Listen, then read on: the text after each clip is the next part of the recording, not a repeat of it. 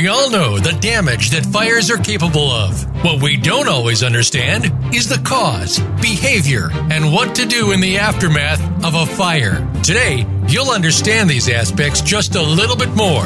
Welcome to Speaking of Fire with Mike Schlatman and Donna Ingram. We will give you tips on fire prevention, how to deal with insurance matters, and more. Now, here are your hosts, Donna and Mike. And welcome to Speaking of Fire. This is your host, Mike Schlatman. I'm uh, honored to be a past president of the International Association of Arson Investigators. I'm uh, the president of Fire Consulting International, and I've been an expert fire investigator for a long time, forty-six years. And, of course, that means I was you know, very young when I started. And this is Donna Ingram. I have about thirty years in fire and fraud, and am a past director of the International Association of Arson Investigators. And welcome to Speaking of Fire.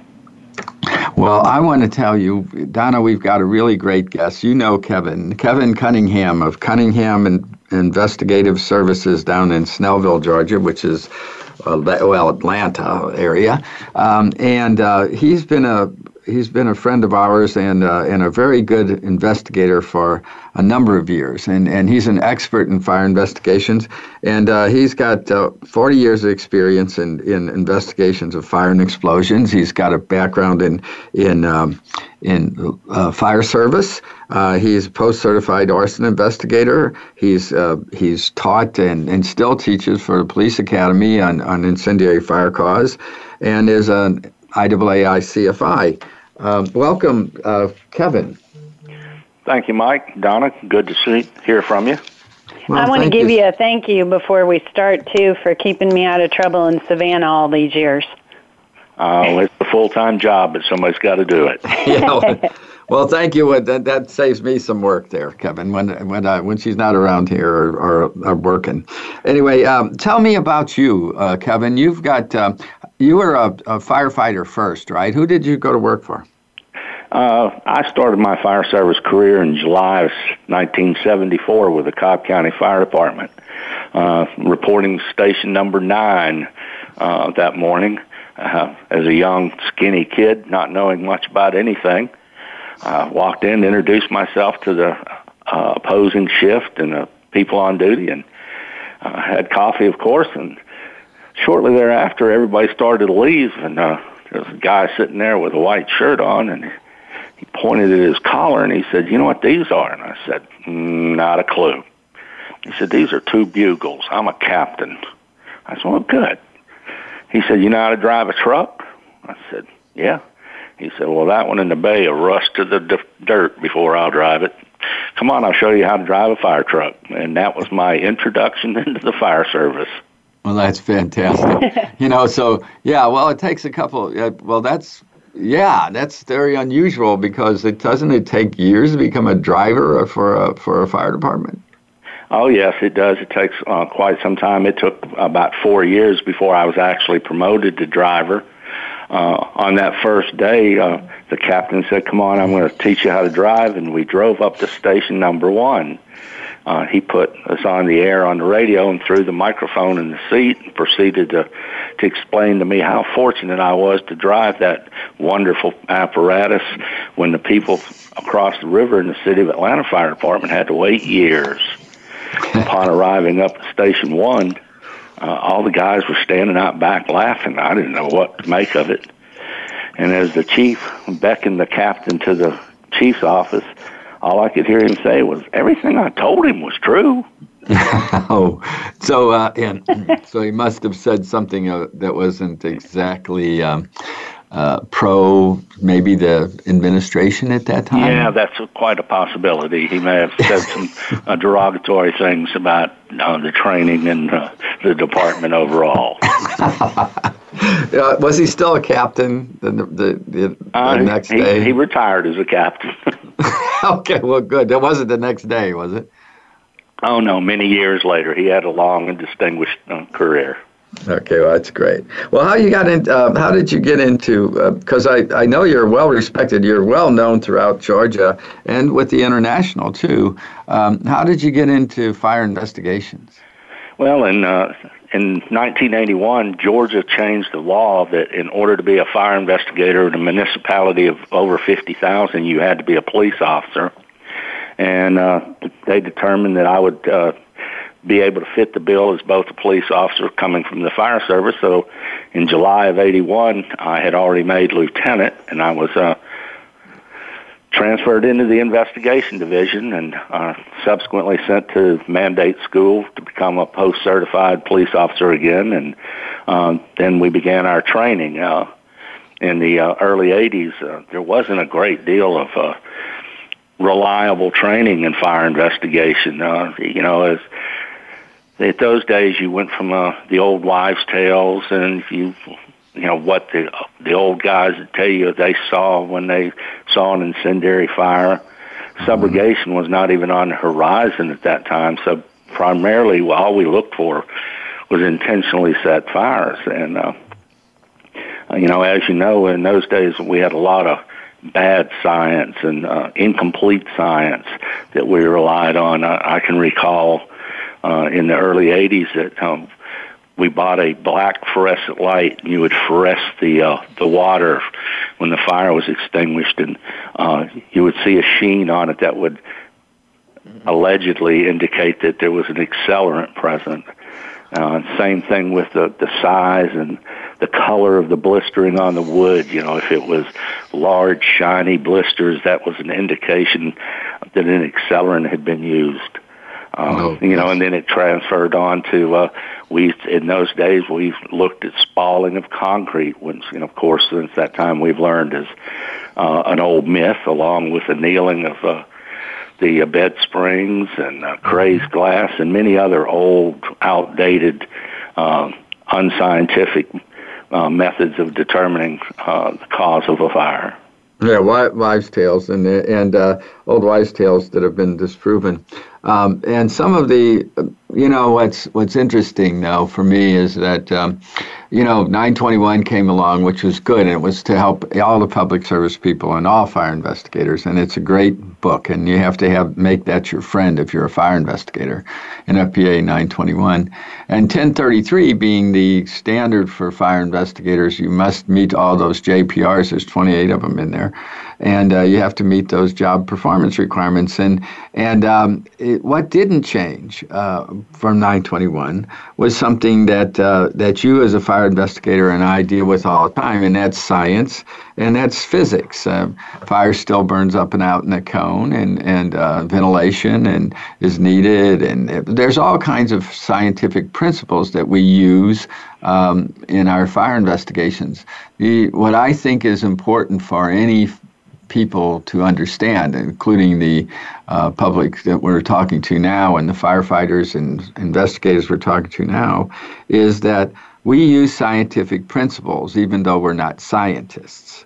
And and uh, and with the proper amount of study, and you have to keep studying, um, then you'll be able to become a fire investigator. And, and guess what? It never stops. Kevin, I can, uh, Kevin and I can attest to Uh, what Einstein said is, when you stop learning, you start dying.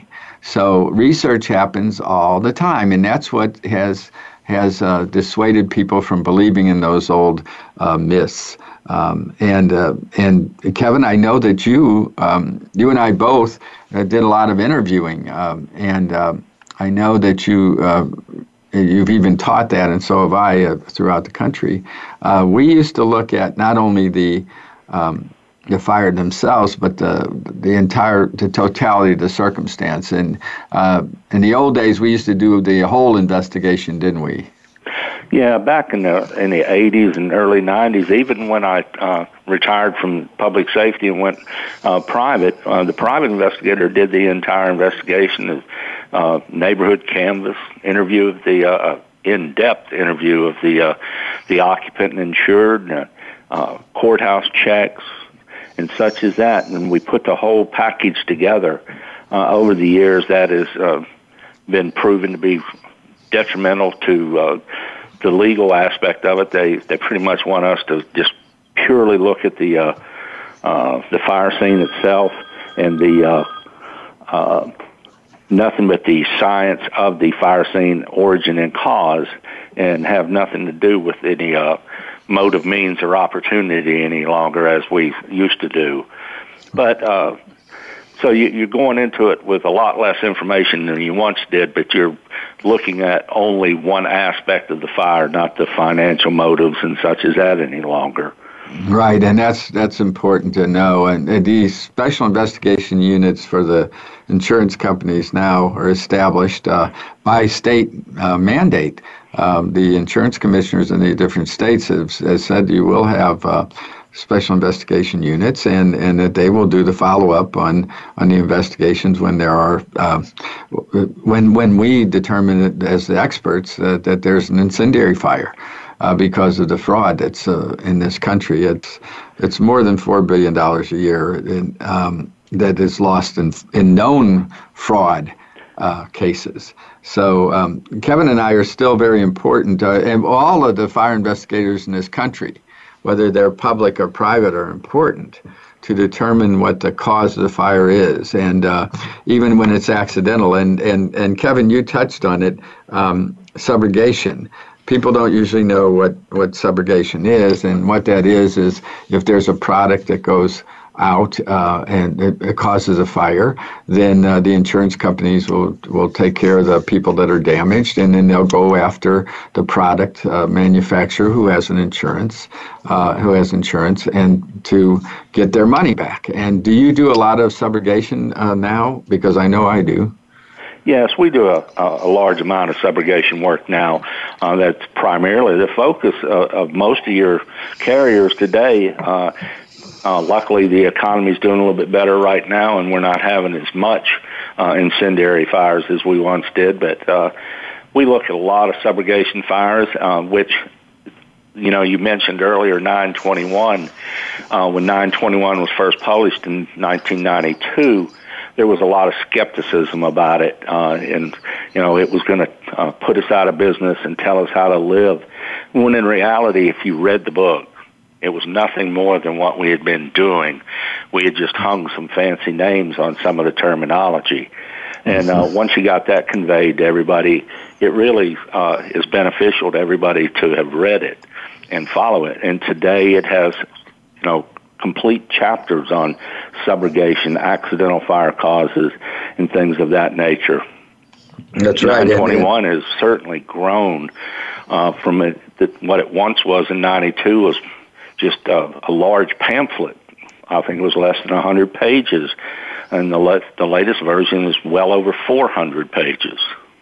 Right, and it, you know, and it's got ju- it's judicially recognized, so it is an authoritative text. As is, uh, well, ten thirty-three is the standard, and that's judicially recognized, of course, as you shall do this, and you shall meet this. And nine twenty-one, being a guide, has uh, has been judicially recognized as uh, having uh, authoritative information that fire investigators should follow, should, I didn't say shall, should follow, but can deviate from that. I always tell my... Uh, students, when I do the expert witness testimony course, I always tell them, Kevin, this is your friend. And if you make a friend of it, you're not going to be worried about it. They won't be able to skewer you with it. Um, I know that you've testified in, in many cases, Kevin. Uh, um, the, you're, you're, you're usually testifying. Well, you, we testify on either side of it. We can be the plaintiffs or we can be the defendants. So if we're the defendants, we're defending the insurance company against fraud. And if we're plaintiffs, we're probably telling telling the manufacturer that their particular product uh, has malfunctioned. And do you find these? Um, what do you find the most challenging about uh, about the testimony? Is it the deposition or the actual court? Actually, uh, over my career, I've learned that the deposition is where the devil's in the details.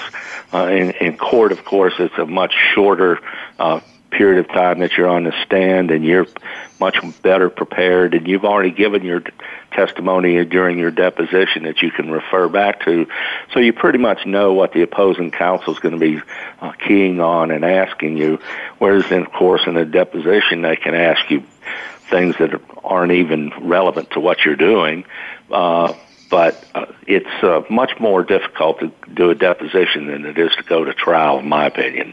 You are absolutely correct. I think um, I had a three-day, three eight-hour days. I had twenty-four hours of deposition one time in a case, and uh, after after the second day, I think you'll think this is funny. On the after the second eight hours, this this. plaintiff's attorney came to me. Uh, well, actually, it was, yeah. So plaintiff's attorney, he came to me and he said, "Schlatman, if you'll just say what I want you to say, that we can end this." And I said, "It'll never happen." And then we had eight hours more.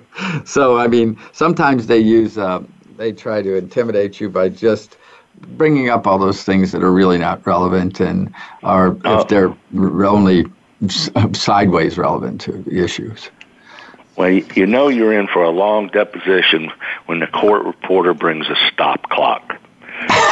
And you know that the courts have determined precisely how long the deposition can last, and the opposing counsel is going to use every second of it.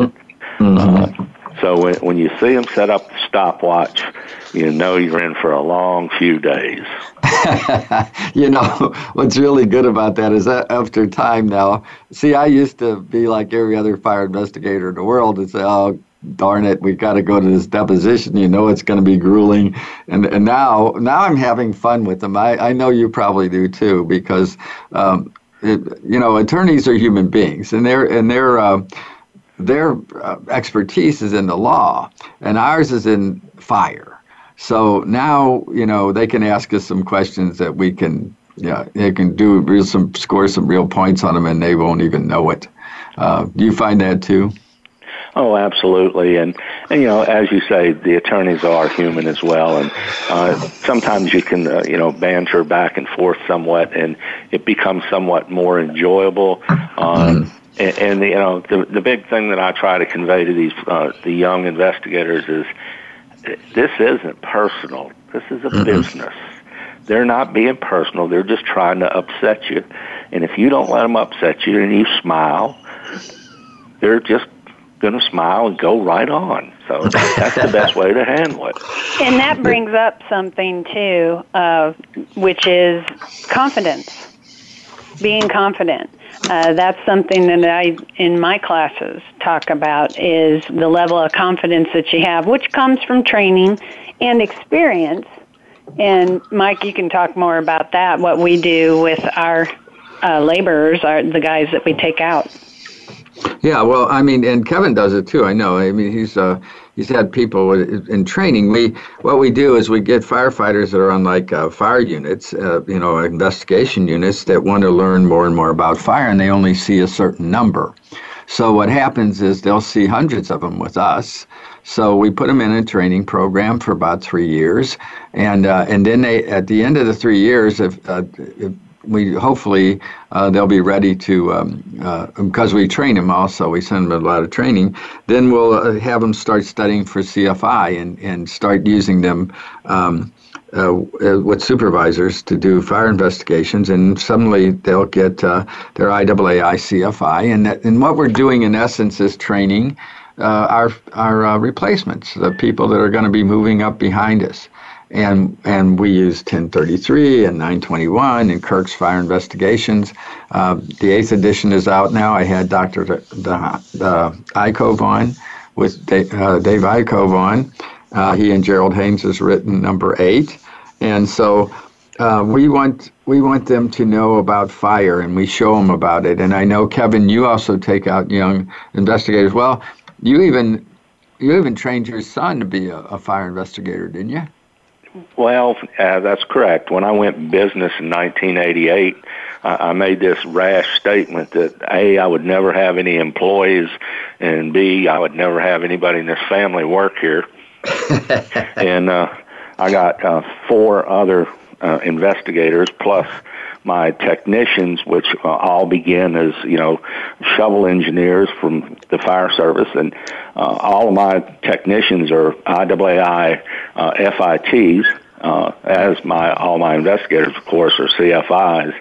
But, uh, you know, it's a training, and then uh, as my oldest son came along uh, in the high school, he was a, a good, cheap shovel.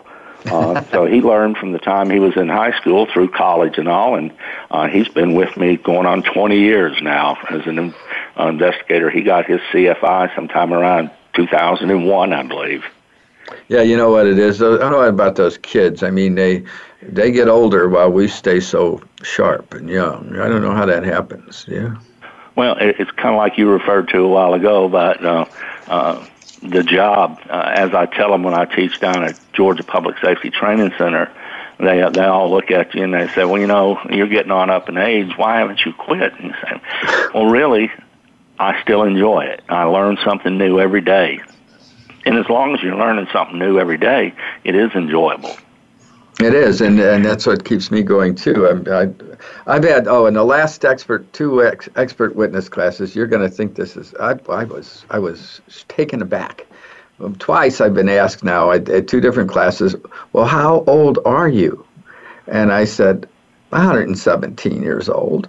And they said, really? And like they believed me. And I said, I'm not really one hundred seventeen years old. I just look like that. I said, no, um, I'm going. And they, but then they go, so no, really. And when are you going to retire? And I said, three days after I'm dead. So, well, you, you know, know, Mike, you're kind of like me. The guy I worked for told me I could get off at noon on the day of my funeral. Uh, so that's, that's the way we're going to continue. That's right. Well, you know, I figure they're going to find me at the bottom of some fire scene someday with my legs sticking up in the air like a poor old dead dog. And uh, and uh, and they'll say, what happened to him? And so that's him down there. And, you know, just, uh, hey, listen, we'll be we'll be ready. I mean, just throw throw us in a box and we'll be we'll bury us at a fire scene, for crying out loud. Um, well, talk to me about, uh, well, I'm, we're going to have to take a break in a few minutes, but um, there's there's a shift right now in our fire investigations um, in this country. Um, that's there's been an, um, what's happened is there's a couple of big box stores that are, well, I call them big big box stores. Uh, Don and I do, and what it is is these uh, these inter- these uh, national companies have decided that they want to take over the entire uh, investigation services, and what they're trying to do is is uh, push the smaller firms that have real experts in them, uh, push them out of business. And I and uh, you're in, are you in uh, experiencing that in your area too? Oh, absolutely. Uh, you know, when I first became working in the private industry, it was a very personal issue in that the uh, insurance and lawyers, they wanted to know the person that they were sending to do the investigation. They wanted to know them personally, and they wanted to know their qualifications and their uh, shortcomings, if there were any. So they didn't hire a company. They hired the individual to go out and do the fire investigation. Uh, unfortunately, as you say, the, uh, the, with the big box companies, now your uh, entities are hiring a company, and they really have no idea uh, all the time of what person is going to go out there and do that job and actually be representing uh, that law firm or that insurance company, whatever the case may be. They have no idea who's out there representing them like they once did, and when they go uh, down that road. Yeah, and it's a, and it's a shame, actually, because what happens is, well, that's why I formed C F I S, Consolidated Fire Investigation Services. When you're we're part of that, you're part of the two hundred investigators we have all over our country, and that is um, be, is to know these individuals. We vet these individuals. They have to be C F I. They have to be trained. They have to continue their training. They have to have the proper insurance, and and uh, and they have to have the proper C Vs and uh, you know curriculum vitae and and experience for that particular fire, because you don't send a, a, a car fire guy to a to a multi-million dollar um, structure loss or commercial loss. So that's what we do, and and uh, and so we still believe in the individual, and and so do the uh, attorneys mostly. But the problem is the insurance companies are are buying the lowest product. What they're doing is they're getting flat rate.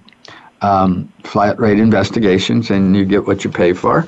You're getting the drive-bys, or you're getting them making uh, their um, money from bringing in their own engineers, because they have engineers on their staff. So it's pretty sad. So what I want to do with you, Kevin, is I want to talk to you when we come back, because we're going to have to take a break here in a minute. But when I, I would like to talk to you a little bit about some of the, uh, you've got some stories, some fire investigation stories that uh, that I'm sure that people will be interested in, because I kind of named this uh, uh, Georgia style, fire investigations Georgia style, because different country, uh, com- I'm sorry, different um, states have different rules, like some are Frye states and some are Daubert states and, and things like that. So when we come back, what we're going to do is we're going to ask you to tell us a story. Donna will open it back up, and I'm sure she's got a couple of questions for you. Um, and then maybe you can tell us a couple of uh, Georgia stories that you think are either humorous or tragic, whatever you decide. And and when we come back, we'll uh, we'll do that. Is that okay with you? Yes, sir. Uh, we'll look forward to it. All right, sir. Then um, when you come back, come back to Speaking of Fire.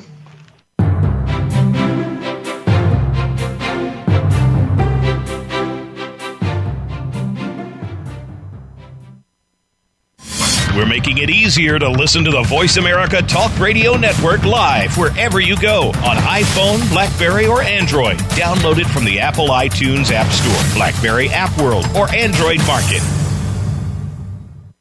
Fire Consulting International provides consulting and expert fire origin and cause investigations. Our experienced, certified fire investigators have specialized skills to meet litigation requirements. We also provide peer review of reports for other investigative firms to assure they meet N F P A guidelines and A S T M standards. Educational classes and C E U classes are also provided. For professional investigations, contact Fire Consulting International at f c i fire dot com or call nine one three, two six two, five two zero zero. Fire Analysis dot net offers cutting-edge, comprehensive programs unique to the insurance industry.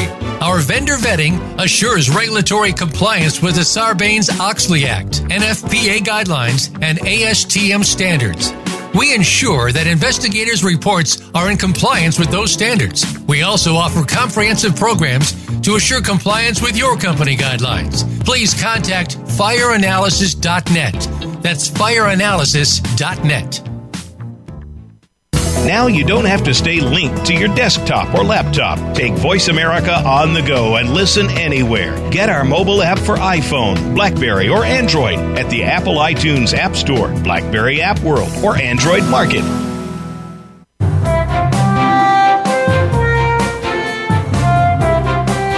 You are listening to Speaking of Fire with Mike Schlatman and Donna Ingram. To call in to today's show, please call one eight six six, four seven two, five seven eight eight. That's one eight six six, four seven two, five seven eight eight. You may also send an email to connect at speaking of fire dot com. Now, back to this week's program. Welcome back to Speaking of Fire. Thanks for joining us. So we were talking before, uh, Kevin, about the big box stores, and um, I think one of the things that people should know is that um, uh, by by negotiating flat rates with these uh, these big big companies, uh, what's happening is a lot of the companies, or some of the national companies, are don't have the properly trained people, and you were saying that um, they don't know what they're getting. Is that right? Well, uh, you know, earlier you had mentioned N F P A nine twenty-one, and there, there's a way that you have to investigate a fire in order to do it in the fashion that is required to testify as to your findings. If you're going to do a flat rate and you're doing one price for Mike Schlatman and another price for Donna Ingram, well, what are you doing for one that you're not doing for the other? And, and as a result, when you throw a guy out there and he's getting a flat rate, uh, is he doing all the steps of the scientific investigation? Is he doing everything that's necessary to make a determination? Or is he just going out there initially and looking at it and determining, well, if I bring an engineer back, maybe I can determine whether there's some subrogation. So uh, in the long run, are you really uh, saving any money, number one, for your company, and, and number two, are you getting a viable product that, you know, uh, the individual can testify to in a court of law? Well, that's right, and and if you're just doing a what we um, call we're calling it a drive-by because you you're in this flat rate situation, or you're always digging everything out and all the rooms that need to be dug out, and, and it's taking longer than that uh, that little flat eight-hour rate thing. Um, then they'll bring in their own engineers, where they do on the second day they get full rate plus they get an engineering rate now, so you're getting you're kind of double dipping. So it's costing the insurance companies, and they don't know it, and that's what's sad. I mean, they don't know it, because what's happening is a lot of the people in are, well, the adjusters, do you find them making the decisions anymore? They're not, are they, Kevin? No, the adjusters, unfortunately, are not being able to make the decision on who they'd want to conduct their origin and cause investigation. It's being done by, you know, someone far up the uh, the ladder uh, who is more in tune to uh, the financial aspect of it, other than the getting your hands dirty and walking around in the, the burned-out ash to make that determination. Uh, my understanding that the people who's making these determinations for uh, who they use uh, may or may not have ever even been in a fire to investigate it, much less have a uh, a good idea of who they want to hire to do so and represent them in their company. Yeah, I know it's sad. It's uh, the bean counters is what we call them. Uh, the uh, procurements uh, comp- uh, for the companies are, are making those decisions, and they don't know. They don't know our company name any more than they know um, the big box store company names. They just whoever will give them the the, the smallest price. Um, that's who they're going with, and, and that's a real shame, because actually the insureds are getting gypped, because what happens is um, they're not really getting the the intensive, detailed investigation that they deserve, uh, because it's a it's a contract of insurance, um, and and that's the thing that I think that that irks me the most. I'm an insured too. If I had a fire, although they would investigate the heck out of me, wouldn't they? Anyway, because I'm a fire investigator.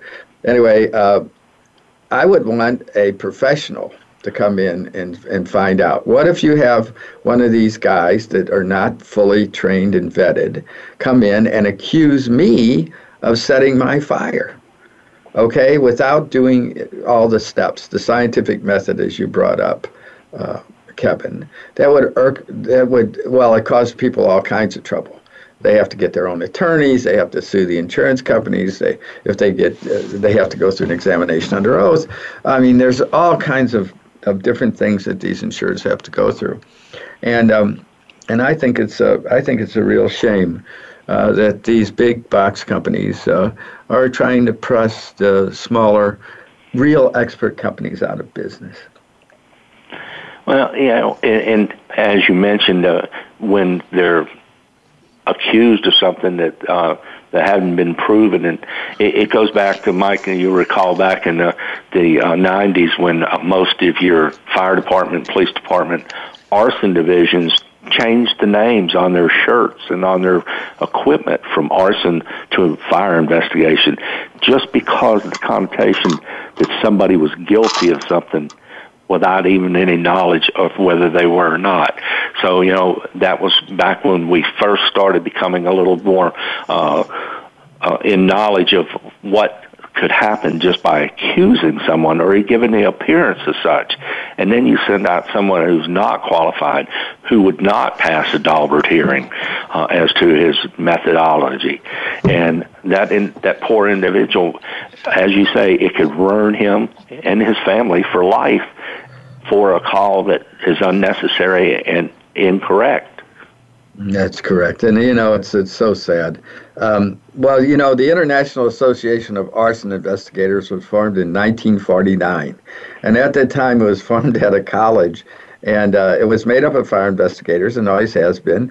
And uh, and uh, they made it the International Association of Arson Investigators because that was the... Um, Uh, it was a, you know, it was a fascinating thing. People thought fire, but that we've always been fire investigators.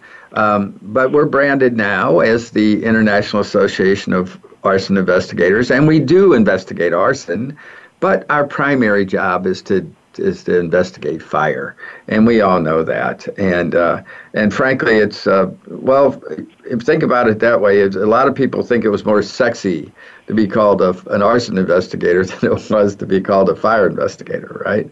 Uh, oh yeah. And, well, you know, yeah. Uh, you, you spoke earlier of, of subrogation and uh, uh, and the doing things differently. I can recall in the mid eighties when the subrogation first really made its appearance on the uh, the horizon for these insurance companies and such. Uh, I had, was working uh, in another state uh, and called the client who was in a third state, and she said, you know, I was in a seminar recently, and uh, they talked about this new thing called subrogation where uh, if a product caused it, we might be able to even get our money back. Yeah, I heard of that, but I've never been involved, and that's when it was first coming to be. And uh, I said, this gentleman said he just bought this T V, and that's where the fire started. Mm-hmm. So the uh, the client advised, well, you know, you need to bring that back to your uh, office, and we'll find an engineer of some kind to look at it. Well, this was long before uh, the T S A checked you at the airport. And so... Uh, Uh, being uh, a little bit new to this subrogation, I took the T V and pushed it down, smashed it flat, got me one of those Delta suit bag boxes. If you'll recall, you could get a yeah. box to put your suits in. Right. I stuffed that T V in that box, took some good old duct tape, taped the whole box, and I shipped it home as luggage. Uh, but uh, that was my first... Uh, Um, brush with subrogation, and uh, you know, today these uh, some of these young kids, uh, I don't know that they'd have uh, the intuitive skills to, to think about getting something done like that. Uh, you know, that was the only way I could figure out how to get it home at the time, so it worked. Oh boy, you'd be in big trouble if you did that today, would you? I mean, you oh my goodness, today! Down, right? Gosh, you, uh, you better you better ring it off, put tape on it, put evidence tags on every piece, and uh, build a wall around it until you can get everybody and their brother on notice to look at it. That's right, and that's that, and that's called the shotgun approach to to subrogation. They put everybody on notice. I was working a three million dollar loss up in. Uh, the Quad Cities, and we had forty-four investigators, we had thirty-something engineers, we had sixteen attorneys. This was a major operation, right? The fire was on the second floor, and they had everybody on notice, including the lawn sprinkler people that had a controller in the basement. And the fire's on the on the on the second floor. Uh, the third floor, if you the basement, I guess is a is a floor. Anyway, the bottom line is it's hilarious. That uh, um, and but everybody uh, everybody's looking to get their money back now, uh, oh, particularly major losses. Uh, absolutely, and, and you know uh, some of your larger law firms are more adept at making sure they notice everybody that could be involved. Uh, mm-hmm. You know, you know yourself when you get to some of these larger joint inspections and. You start counting heads. You have, you know, friends that you've met over the years from all over the nation, and there could be forty or fifty of you out there. And right. on, a, on a large fire, uh, recently I, I was at one where a young man held his hand up, and the attorney finally recognized him, and he said, uh, "Can I go now? I only plant the roses." uh, he'd been put on notice, and he was he was a landscaper. Oh Lord! Well, I was in one in New York City a couple of weeks ago. We had thirty. We had thirty fire investigators. Now I'm I'm kind of a because I'm a past president now, and what can people do to me anymore? I always carry this the the challenge coin for the I A A I. It says I'm a truth seeker, not a case maker, and so I always find a way. During the briefing or whatever to bring that out and say, remember, gentlemen, we're the International Association of Arson Investigators. We are fire investigators. We're truth seekers, not case makers. That is to put on notice the uh, what I call the investigators that, that always their client never did it. Uh, they're the ladies of the late afternoon. uh, in fire investigations. Okay, so anyway, uh, and I know that you've run across a couple of those, haven't you, Kevin? Well, of course, we all have, unfortunately. Uh, you know, you know that you're going to run into that when uh, they're not sure what caused the fire, but they're positive their product didn't. Yeah, uh, right. Yeah. So uh, you, you run into those. I, I've run into them in many, many instances, and it, it, it's sad when an investigator feels that it's necessary for him to go down that road in order to maintain his business. Uh, it's, it's just, uh, it's not something that we were taught uh, as I was coming along. No, it's and it's not morally correct, and it's not uh, ethically correct. And so, hey, let's hear a story from. Uh, From a Georgia story, uh, you know, tell us a story on a, on a fire investigation that you did that you thought was either funny or tragic, please. Well, you know, uh, I've, I've conducted a lot of fire investigations over the years. Uh, one of the more interesting and, and strange one was uh, several years ago. If you'll recall, everyone was sitting around their home one evening about five o'clock, watching the five or six o'clock news, whatever it be, and they looked up and the Atlanta Fulton County Stadium was burning. Wow. And lo and behold, it was the first uh, night of Fred McGriff coming to the Atlanta Braves, and uh, one of the uh, suites had caught fire during the pregame, and it burned. Mm. Well, you know, I left the next morning to go out of state to work a fire and didn't think a whole lot about it. Received a phone call while I was gone telling me that I needed to report to the tunnel of the uh, Fulton County Stadium at six o'clock that night. From one of my clients. So I called my technician and we off, we traveled, we were at the tunnel at six o'clock and he said the uh, Fulton County Authority and the owner of the stadium is determined if they're going to repair this stadium tomorrow at seven a.m. Ah. You have from now till seven a.m. to conduct the investigation into this fire. And uh, I looked around and there, there was ball players everywhere, and they said, "Oh yeah, we have a game tonight." So you know, it was it was a wonderful evening when they put up black tarps around the burned area and stuck us in it, and we had all night to work. But now, if you wanted to get out of that tarp, you had to ask a security guard to go with you because you weren't going out there and watch a ball game. You couldn't go get a bottle of water. You had to get one of them to do it.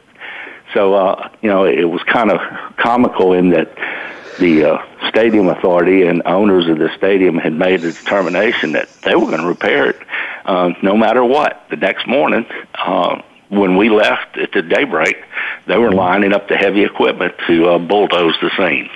I'll be darned. And, did, did, and did they, you, well, they did that. Able, yeah, I bet you they did, but the, their insurer was on board for that, right? It was explained to everybody in such a fashion uh, that uh, we understood. Okay. Uh, well, all the lawyers understood. Uh, the insurers understood. Uh, the City of Atlanta investigators uh, understood. And so we did what we had to and took everything out of there that we could think that was necessary overnight. And they bulldozed it the next morning. I have an important question. Who That's won right. the game? I have no earthly idea. I don't even know who was playing. The poor guy couldn't even watch the game. Anyway, but, yeah. but tell me, tell me this: was there a determination made, or was it one of those? Because the the real truth of the matter is, if, if anybody tells you that they made uh, a determination on every fire they ever worked, they're lying to you.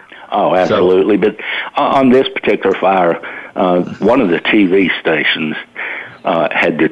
discovered the fire very early, and they videoed it from it, a very, very small fire, approximately the size of the palm of your hand, till it burnt the stadium up. Uh, oh, so wow. We had video that was of great help. I guess, I guess. So you, so they, so you did determine it. Well, that's oh great. yeah, we we figured out precisely what happened. Right. Uh, but so, you got any? You got another one for me? We got ten minutes left. Well, you know. Uh, Uh, all these, uh, you know yourself, you get into some of these larger fires and uh, you have, after a period of time, personalities unfortunately get involved in them. Uh, uh, a few years back, I was summoned to do a hotel fire with fatalities, and uh, it took quite a long time. It took us eleven months to complete processing the scene and secure all the evidence out of the uh, the building. During that time, uh, one of my technicians came and he said, you know, I don't want you telling me anything about being nice anymore. He said, I just separated two lawyers up on the fifth floor that were fighting. I said, ooh. And so, uh, you know, we we had to have a, a come-to meeting with everybody that you have to play nice in the sandbox no matter what. Well, you know, it's funny. Uh, I mean, well, that we'll see. Yeah, there again, uh, lawyers, attorneys are, are uh, also human beings. And I was in a deposition one time where this one attorney, they got into an argument. And so this one attorney bounces a videotape, this is back when videotapes were being used, you know, and bounces a videotape off the other attorney's chest, see. And so naturally, I jump up on the record and say, you know, this is an assault. It's not going to continue, not in my presence. And I made that all part of the record. And then we went out into the hallway. And this attorney that got that that I was on uh, the insurance defense side, it was on the same side as I was testifying for. He said, oh, I said, well, let's get out of here. We're not going to do this anymore today. And he said, no, I, let's go ahead. I, you know, he's calmed down a little bit and stuff. And so we went back in and and, and we're sitting there. We're getting ready to start again. And um, the secretary opens the door and says, the police are here. And and it seems that the attorney that threw the uh, videotape that bounced it off this guy's chest uh, had called the police, had called nine one one. And the police came, and and he said, do you want to talk to nine one one? I mean, to the police? I said, no, I didn't call them. You called them. And so he uh, he explained it away and said that uh, yeah, there was an, they, there wasn't anything. So and they left. But the bottom line is, crazy stuff happens, even with attorneys and other investigators. You ever had any? I've never had any investigators come to blows, but I've certainly had to. Got, I've got into some verbal con- confrontations when people want to do things wrong and they're going to ruin the scene. I've done that. Yeah. You know, uh, and we all, you know, as you mentioned earlier, uh, we're fact. We're looking for the facts. We're not trying to make a case on anything. And uh, sometimes, you know, in the heat of the moment, people may lose sight of that, and we have to calm everyone down and get back to uh, doing the job as we're trained to do it, as we know to do it, and to do it correctly. Uh, because, you know, as, you know, the old adage is uh, the best fire you work is the one right after you testified the day before, because you know what not to do. No, and, and you, you know, you don't lose your temper and you, you know, on these things, but everybody's guilty of it to some degree because it does unfortunately occur. Yeah, it's a shame. That's uh, yeah, but you know, I've literally looked. I, I know you and I have both worked thousands of fires over our careers, and and there's very few incidents that you. I we got thrown off of a scene one time by an insured that said we don't. I don't want you on the scene. I, we showed up to do the fire, and he said I don't want you here. Okay, uh, do you realize that the insurance company wants us to look at it? And and and he said no, I don't want you to look at it. Okay, so we drove away. And, of course, naturally, when they explained to him that they have a right to look at it, um, that they are not going to have to pay their, their claim if they don't get a chance to even look at the fire, then, of course, he was uh, he let us on the scene, and he was hostile about it, though. Um, and he just sat there and glowered at us all every minute we were there. But, you know, we can we can stand some glowering. How about you? You ever have any uh, insureds uh, not want you on the scene, Kevin? Oh, absolutely. You have them, you know, get upset, and uh, a lot of them. I we used to do a fair amount of work for what is known as the FAIR Plan. You know, uh, every state has it. It's called a different name, and that's the individual who's had numerous losses and can't just go down the street uh, to the local insurance house and get uh, coverage. And uh, I was working a fire in South Georgia in the heat of a summer years ago, and you could stand there and smell the diesel fuel in the ash. And, and I'm interviewing the insured, and he said, I just don't understand why you're asking me all these questions. And I said, well, it's part of the investigation. I have to know what was in the house, where it was at, everybody's actions in order to properly conduct an investigation. He said, but nobody ever asked me the other seven fires. I said, well, maybe that's why I'm here on number eight. You know, fire fire doesn't follow you around like a dog. You know what I mean? It's uh, it's uh, it's something. Uh, yeah, mm. Statistically, they say that if you have a serious fire in your life, you're not going to have another one for thirty years. Okay, yeah. But if it start you start having one every once in a while, you something's going wrong here. Something's something's uh, off. And, uh, well, I want to tell you how much I enjoy you, uh, Kevin. And uh, and I want people to call Kevin uh, Cunningham Investigative Services in, in Georgia. Tell us your phone number, Kevin, please. Well, the office number is seven seven zero, nine seven eight, one two five one. And the secretary would be happy to speak with you and take any information or uh, help you in any way we can. All right, seven seven zero, nine seven eight, one two five one. Cunningham Investigation Services, and and if you're lucky, um, Kevin's got that day open, and you'll get him or Corey, his his son, um, who's got all those experience, or one of his fine investigators. I know he has good investigators because he's part of the C F I S, or we wouldn't be part of that. Yeah. And Donna, well, you, we you, appreciate it. You're terrific, Kevin. Thank you, Donna. You have somebody coming next week, don't you? Uh, yes, join us next week. We have uh, Rob Wiley and uh, Chris Caballero. Chris was the E M S director, and Rob goes around the country and talks about the Ferguson incident. So we're going to be talking about the, the shooting, but then the rioting afterward and the arson fires that were set and, you know, how that was handled at task force level and from A T F on down.